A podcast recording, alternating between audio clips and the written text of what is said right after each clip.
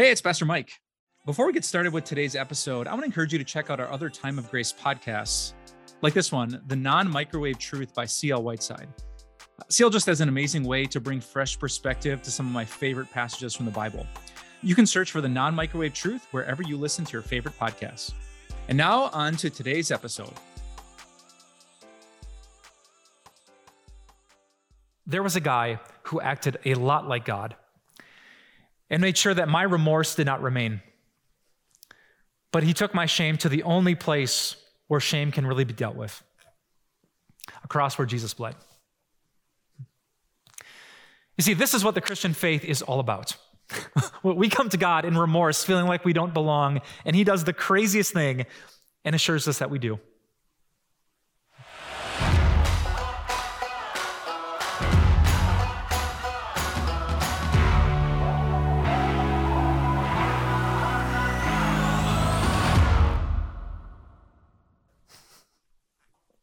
Had this really brilliant plan. Uh, I, I'd been meeting people in different areas of my life, and I noticed that all these people had something you know, really big and really difficult in their life. Uh, there was drug addiction, there was alcoholism, there was pornography, there was sexual sin, there was adultery, there was problems in marriage. And I thought to myself, what would happen if I could get all these people in the same room and we could open a Bible and we could talk about God and we could talk about life? Like, I know all these people well enough that none of us are saints. We all got baggage, we all got stuff, so there's, there's no one to impress. We can just be real before each other, before God. That, that was my plan. And it didn't work.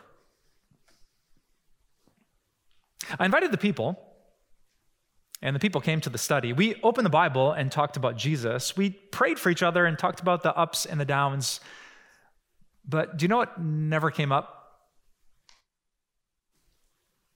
That stuff. It wasn't my place to betray anyone's confidence or reveal a secret that someone had told the pastor. But uh, week after week, I, I just kept thinking to myself, come on. Come on. Just say it. Because once you say it, she's going to say it. And and once you say it, he's going to say me too. And this is going to be the best Bible study ever. But they didn't say it. Uh, but here's the thing shame is really hard in the church. Uh, I'm not sure what it all is, but, but I have a hunch it's this. In the church, we have incredibly high moral standards.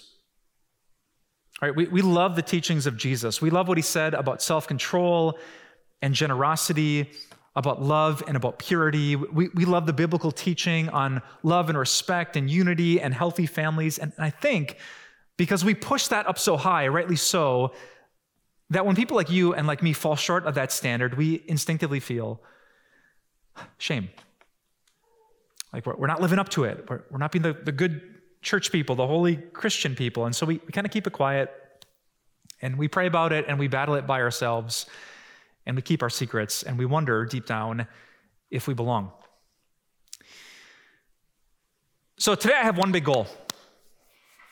I don't think I'm going to persuade all of you, but my goal is to persuade as many of you as I can to cross the line to take a deep breath and show you the beautiful results of what happens when a Christian community or just a Christian family can learn how to deal with shame. It will not be easy, it will be terrifying. For some of you, it will be the scariest thing you've ever, ever done in a church. Don't worry, I'm not passing a microphone around by the end of the service. But I hope I can persuade you today to deal with shame as a community of people. Because communities of people are the only way to deal with shame. So, if you're ready to dive into that deep end, uh, let me start with this.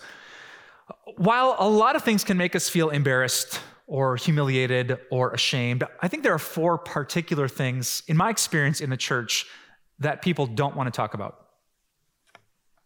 So, if you're watching at home taking notes, if you're taking notes in your program here at church, I'd love for you to write these four things down. The, the first very powerful type of shame that I have seen is legal shame. Uh, when your sins and transgressions have crossed a legal line, it can be really tough to talk about. Um, if you just don't have a name, but in your past you've had a number from having sat behind bars. Um, if you're applying for an apartment, if you're going to go out on a first date, and someone could look up your legal history on the internet, and you're just hoping deep down they don't find out that part of your past if you're worried about what you're going to wear to church because you got the, the ankle bracelet, um, if your parole officer texts you and you're embarrassed to tell your friends who it is, there can be a deep sense of shame if we have crossed a legal line.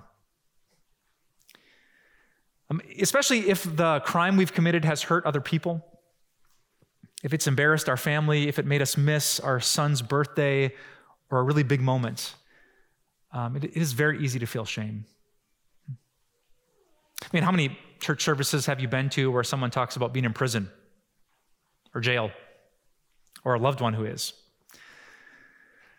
That's just stuff that we don't generally talk about, uh, but we need to. And not just that, but secondly, we need to talk about chemical shame.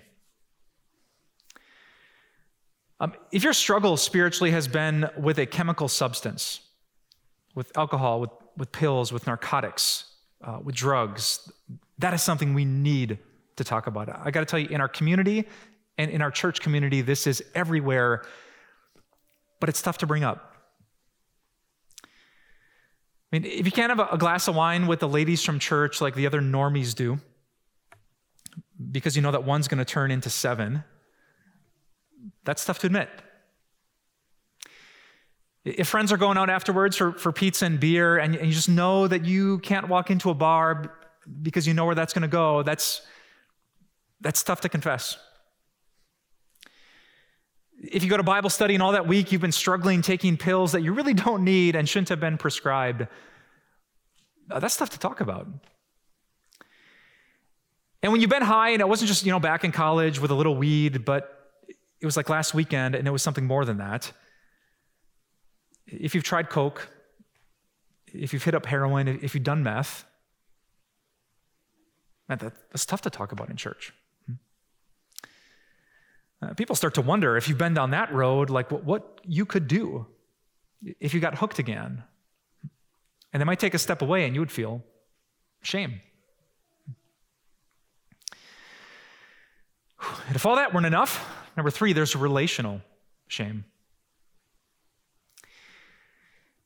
If your family history, past or present, is messy, uh, you might feel relational shame. I actually notice this all the time when divorce happens in our church. Like a, a couple is like a, a, huge part of our spiritual community. Um, things get off track, they, they, separate, they divorce, and the, the time they most need to be here for encouragement, support, the time when they're most broken and wounded is the time they don't even want to come right? Because when someone says, How have you been? How's your husband? And so when you've been through a divorce or, or two, uh, when your mom and dad weren't the perfect couple, maybe they weren't even a couple. When you grew up with a, a step this and a, a step that, and, and, dad's girlfriend and, and mom's other boyfriend, and you come to church where it's supposed to be you know, man and wife and love and respect and beautiful kids, baptized and confirmed. It, it's tough when you don't come from a great family. And so we feel shame. Some of those church families that you know come in their coordinated church outfits and they got the family trips to Florida with the matching neon t-shirts, and you you just know that that's not how I grew up. That's not my family. We we barely talk to each other, and you kind of feel like you don't belong. And then uh, there's the worst shame of all. It's a shame that I'm not sure existed in the first century with the Greeks and the Romans, but in the 21st century with the Americans, it absolutely does. There's legal, there's chemical, there's relational, and can you guess the last blank? There's sexual shame. Yeah, the Bible pretty frequently talks about orgies, lust, prostitution, and the like, but When's the last time you had coffee with the ladies from church and talked about that? And so, if lust is your struggle, uh, if you're hooked on, on porn, if you're compulsively masturbate, what, when's the last time someone prayed for you for that? If you've lost track of the number of sexual partners you've had, or you can count exactly how many sexual partners you've had, when's the last time someone helped you with that? Uh, if you know what it's like to, to pay a prostitute, to call a hotline, uh, to know the feeling of walking into the parking lot after having been in a strip club, uh, how do you talk about that? Here's what you should know all the stuff I just talked about has happened in our church. You don't have to be a mega church with 10,000 attendees. This stuff happens all the time in our church, but you might not have known it. And the reason is shame. And that's why today I want to help you deal with shame.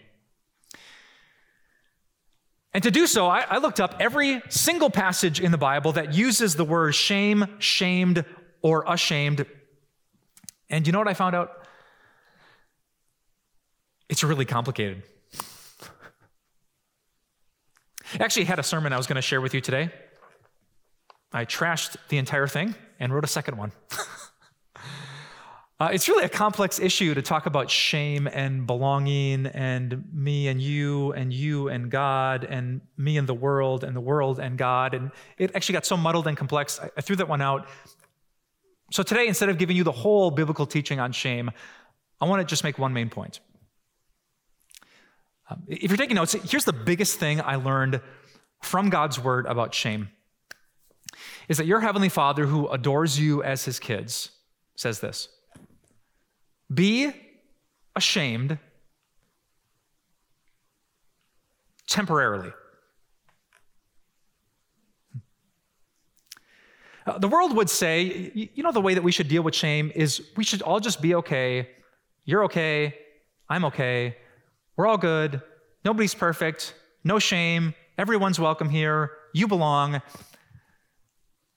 But the Bible wouldn't say that. The Bible instead says this be ashamed temporarily. Uh, let me prove it to you. In the Old Testament, um, the prophet Jeremiah preached to a bunch of people who looked pretty religious. Um, they would come to church, they would say their prayers, they would offer their sacrifices, but then they would go and they would not love the poor, and their courts were not places of justice and fairness, and people who had more money were getting away with murder. And people went to church the next Sunday because they belonged with God, right?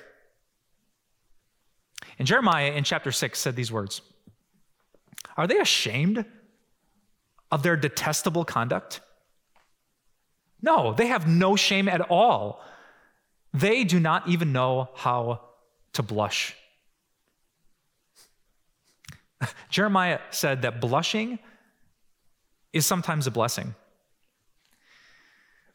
When you can do something detestable, something shameful, and, and just smile up at God, that, that's not a sign of spiritual health, but a major red flag.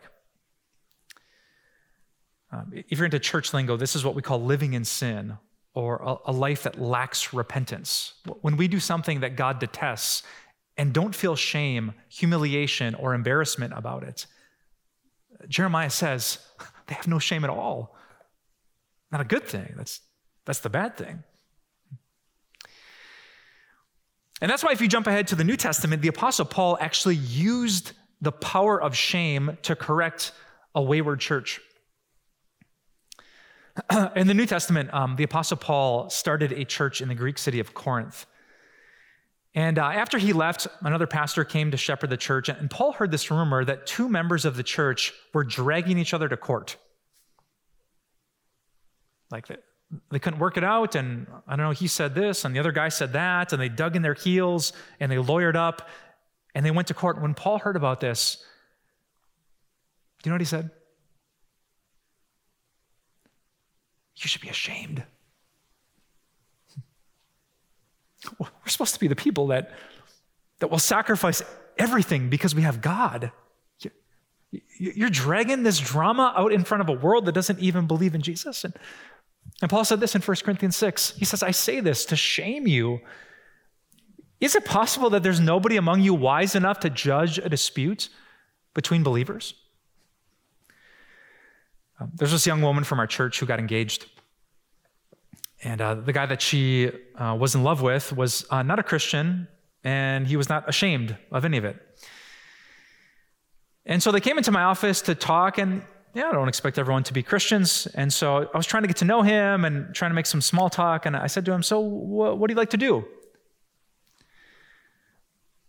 And he smirked back at the pastor and he said, Strip clubs. And before he and I had a few words, I glanced over at his fiancee and felt so bad for her. Like, do people who are engaged struggle with sexual sin? For sure. Do some even struggle so much they end up in a strip club? For sure. But, but the fact that you don't just struggle with that or you didn't just do that, but you like doing that w- without blushing or embarrassment, I, I thought to myself, how in the world is this going to work? Soon after they left my office, and uh, through my office window, I could see them by their car. And uh, they're far enough away that I couldn't hear their conversation, but I just remember she was standing there like this. And he was doing all the talking. And I thought to myself, without shame, it is impossible for a relationship to survive.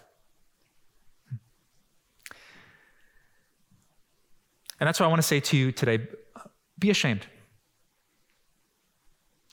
If you choose something before God, be ashamed.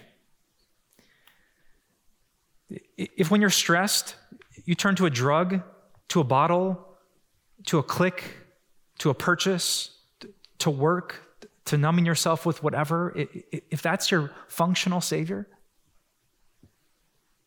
feel that. So learn to blush. Take seriously the goodness, the holiness, and the commands of God. And be ashamed.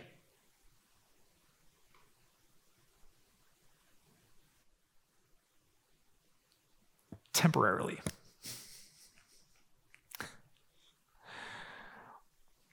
I gotta tell you, if, if Christianity was about long term shame, I'd bounce. If I came to church and some pastor made me feel bad in the beginning, in the middle, and the end, I won't come back. but the best news I have for you is that God allows us to feel shame, but not for long. He allows us to cry tears of repentance, but soon He wipes them away. Now, some of you know that a part of my story is an addiction.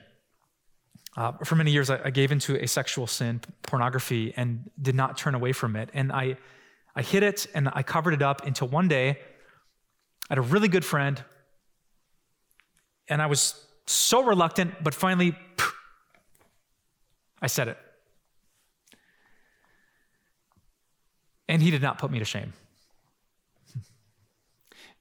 In one of the most important moments of my spiritual story, there was a guy who acted a lot like God and made sure that my remorse did not remain. But he took my shame to the only place where shame can really be dealt with a cross where Jesus bled. You see, this is what the Christian faith is all about. we come to God in remorse, feeling like we don't belong, and He does the craziest thing and assures us that we do. Hasn't He been doing that since the start? Now, let me show you a great picture. Uh, when I was at the Met, uh, that famous museum in New York City a few years ago. I, took this picture. It's from the famous sculptor Rodin. Remember, he's the guy that did the Thinker? And he also crafted in bronze Adam and Eve ashamed. This is his depiction of Eve after her sin. She buries her head in her bronze arms. If you've ever read the first three pages of the Bible, you've, you've heard this story. Adam and Eve, they sin against God, and they're so ashamed that they run and they hide. They're naked and exposed. But you know what God did? He found them, He covered their shame, and He gave them a promise about Jesus. He said to the devil, No, no, no, no, no, no. you did it, but not for long. You made my kids run and hide, but not forever. You separated them from me, but I'm, I'm not going to let that happen. And, and God, in that moment, gave the first shamed people the antidote for shame. He promised a Savior to come, one born of a woman who would crush the shame giver's head, which is exactly what he did. I love this passage in the book of Hebrews. Uh, speaking of Jesus, it says, For the joy set before him, Jesus endured the cross, scorning its shame, and he sat down at the right hand of God. The reason Jesus died like that, instead of peacefully in his sleep, was so that you and I wouldn't have to live with shame all the humiliation, the, the embarrassment, the feeling of not belonging. He wanted to drag it there to an old rugged cross and scorn it, mock it, nail it, and leave it behind. That Jesus so badly wanted joy for you that he was willing to do that. And before his last breath, he said, It's finished. It's dealt with. It's done. Uh, let me prove it. Three passages. Here's the first one. Therefore, God is not ashamed to be called their God. You ever notice these days when some celebrity really messes up morally? When he tweets something really stupid or they find something in her high school yearbook, every, everyone takes a step back. Every sponsor cuts ties, every director chops them from the movie. God's not like that. He, he doesn't cancel us, he doesn't take a step back. I love this. God Himself, a holy, perfect God, is not ashamed. He's not embarrassed to be called their God. When you say, That's my God, that's my Savior, he, He's not like, eh, No. He says, Yes, I am. I'm a child of God, we sing here in church. In my Father's house, there is a place for me. With my history, my past, your story, there's a place for you too. And when you see the Father's face, Jesus shows up. And when the holy angels gather around, Jesus doesn't take a step back from you. No, look at Hebrews chapter 2. It says, So Jesus is not ashamed to call them brothers and sisters. Is my family. It's Jesus isn't taking the, the Christmas card and you know chopping and scaling it down so your face isn't in it. He, he sends it to everyone he knows. I'm, I'm not ashamed that these are my people. I'm Christ and these are Christians, and I'm not embarrassed to belong to them. And so the book of Romans leaves us with this incredible promise anyone who believes in Jesus will never be put to shame. Never. Through Jesus, we're cleansed, we're made holy, we run out of the grave of secrecy, and, and we admit, I, I, here's what I did, here's who I've been, but God is not ashamed. yeah, yeah, I'm, I hate it. I, I did that, but I love it because he did this. And so I'm not going to hide. I'm not going to fake it. I'm, I'm done with image management. I'm done with trying to impress you or prove that I'm better than you might think I am. Here's the sinner that I am, and here's the saint that he made me to be. And so, week after week and day after day, we lift up the cross of Jesus. We cling and praise the blood of Jesus because in him we will never, ever, ever be put to shame. So, maybe next time the Bible study will work. Uh, maybe I'll invite you. And you'll remember this. And you'll say, So I need help with. And he'll say, Me too. And he'll say, I've been there. And she'll say, I'll pray. And we will become the kind of church that Jesus always wanted. A kind of people that feel shame, but not for long. God, make it so. Let's pray. Jesus, thank you so much I, I cannot imagine if Christianity was just about being good, being better, or, or trying harder. Thank you that you scorned our shame when you brought our sin to the cross. Thank you, God, that a guy like me is holy in the eyes of a perfect God, and everyone who believes in you is exactly the same. Thank you, God, that we don't have to hide. Thank you that this church is not a competition. Thank you, Lord, that this isn't about impressing each other. Thank you that there's no scoreboard in the lobby. there's nothing to do with this. We're just here as struggling sinners who have been made holy by the blood of Christ. And so I pray, God, that we could help each other, that we could bear real burdens, pray for real struggles, and encourage each other in real battles. Help, help this be the place where convicts come, felons. Let this be the place that, that people show up the day after the divorce is final. Let this be the place that, that people come on Sunday after getting high on Friday. God, let this be the place. And let us be the people. God, rid us of, of pride, of a holier than thou spirit. Instead, clothe us with compassion, just like you clothe us with the righteousness of your Son. Thank you, God, for those who taught us about grace. Thank you for the inheritance of mercy that we have and a no strings attached love in the gospel. We love you, God, and we want to love each other well. So help us learn how to deal with shame. We pray this for your glory and for the good of our spiritual home. And all God's people who wanted this to be true, they joined their voices and they said, Amen. I hope you enjoyed today's message about how to deal with some of the bigger challenges in life. I know that you're aware, just like I am, that there are no quick fixes to some of our biggest problems. But I love the fact that God is willing to patiently walk with us as we learn how to deal. That's actually why I'd love to send you this brand new book that I co wrote called How to Deal. I wrote it along with some of the other pastors from our ministries team, and it's just a great way to keep this conversation going and bring God's Word into those daily things that you are dealing with. One thing I've learned when God shows up with His unconditional love and His almighty power, we can move forward. We can learn how to heal and we can learn how to deal. So I would love for you to get your hands on this new book as we bring God into every emotion, situation, and heartache that we're facing, relying on His unconditional love. Really, this book is a manual for a meaningful life, the life that you long for, and the life that God wants to give you. How to Deal is our way of thanking you for your financial support. Request yours when you give by calling 800 661 3311, visit timeofgrace.org, write us at P.O. Box 301, Milwaukee, Wisconsin 53201, or text TIME to 313131 to give today.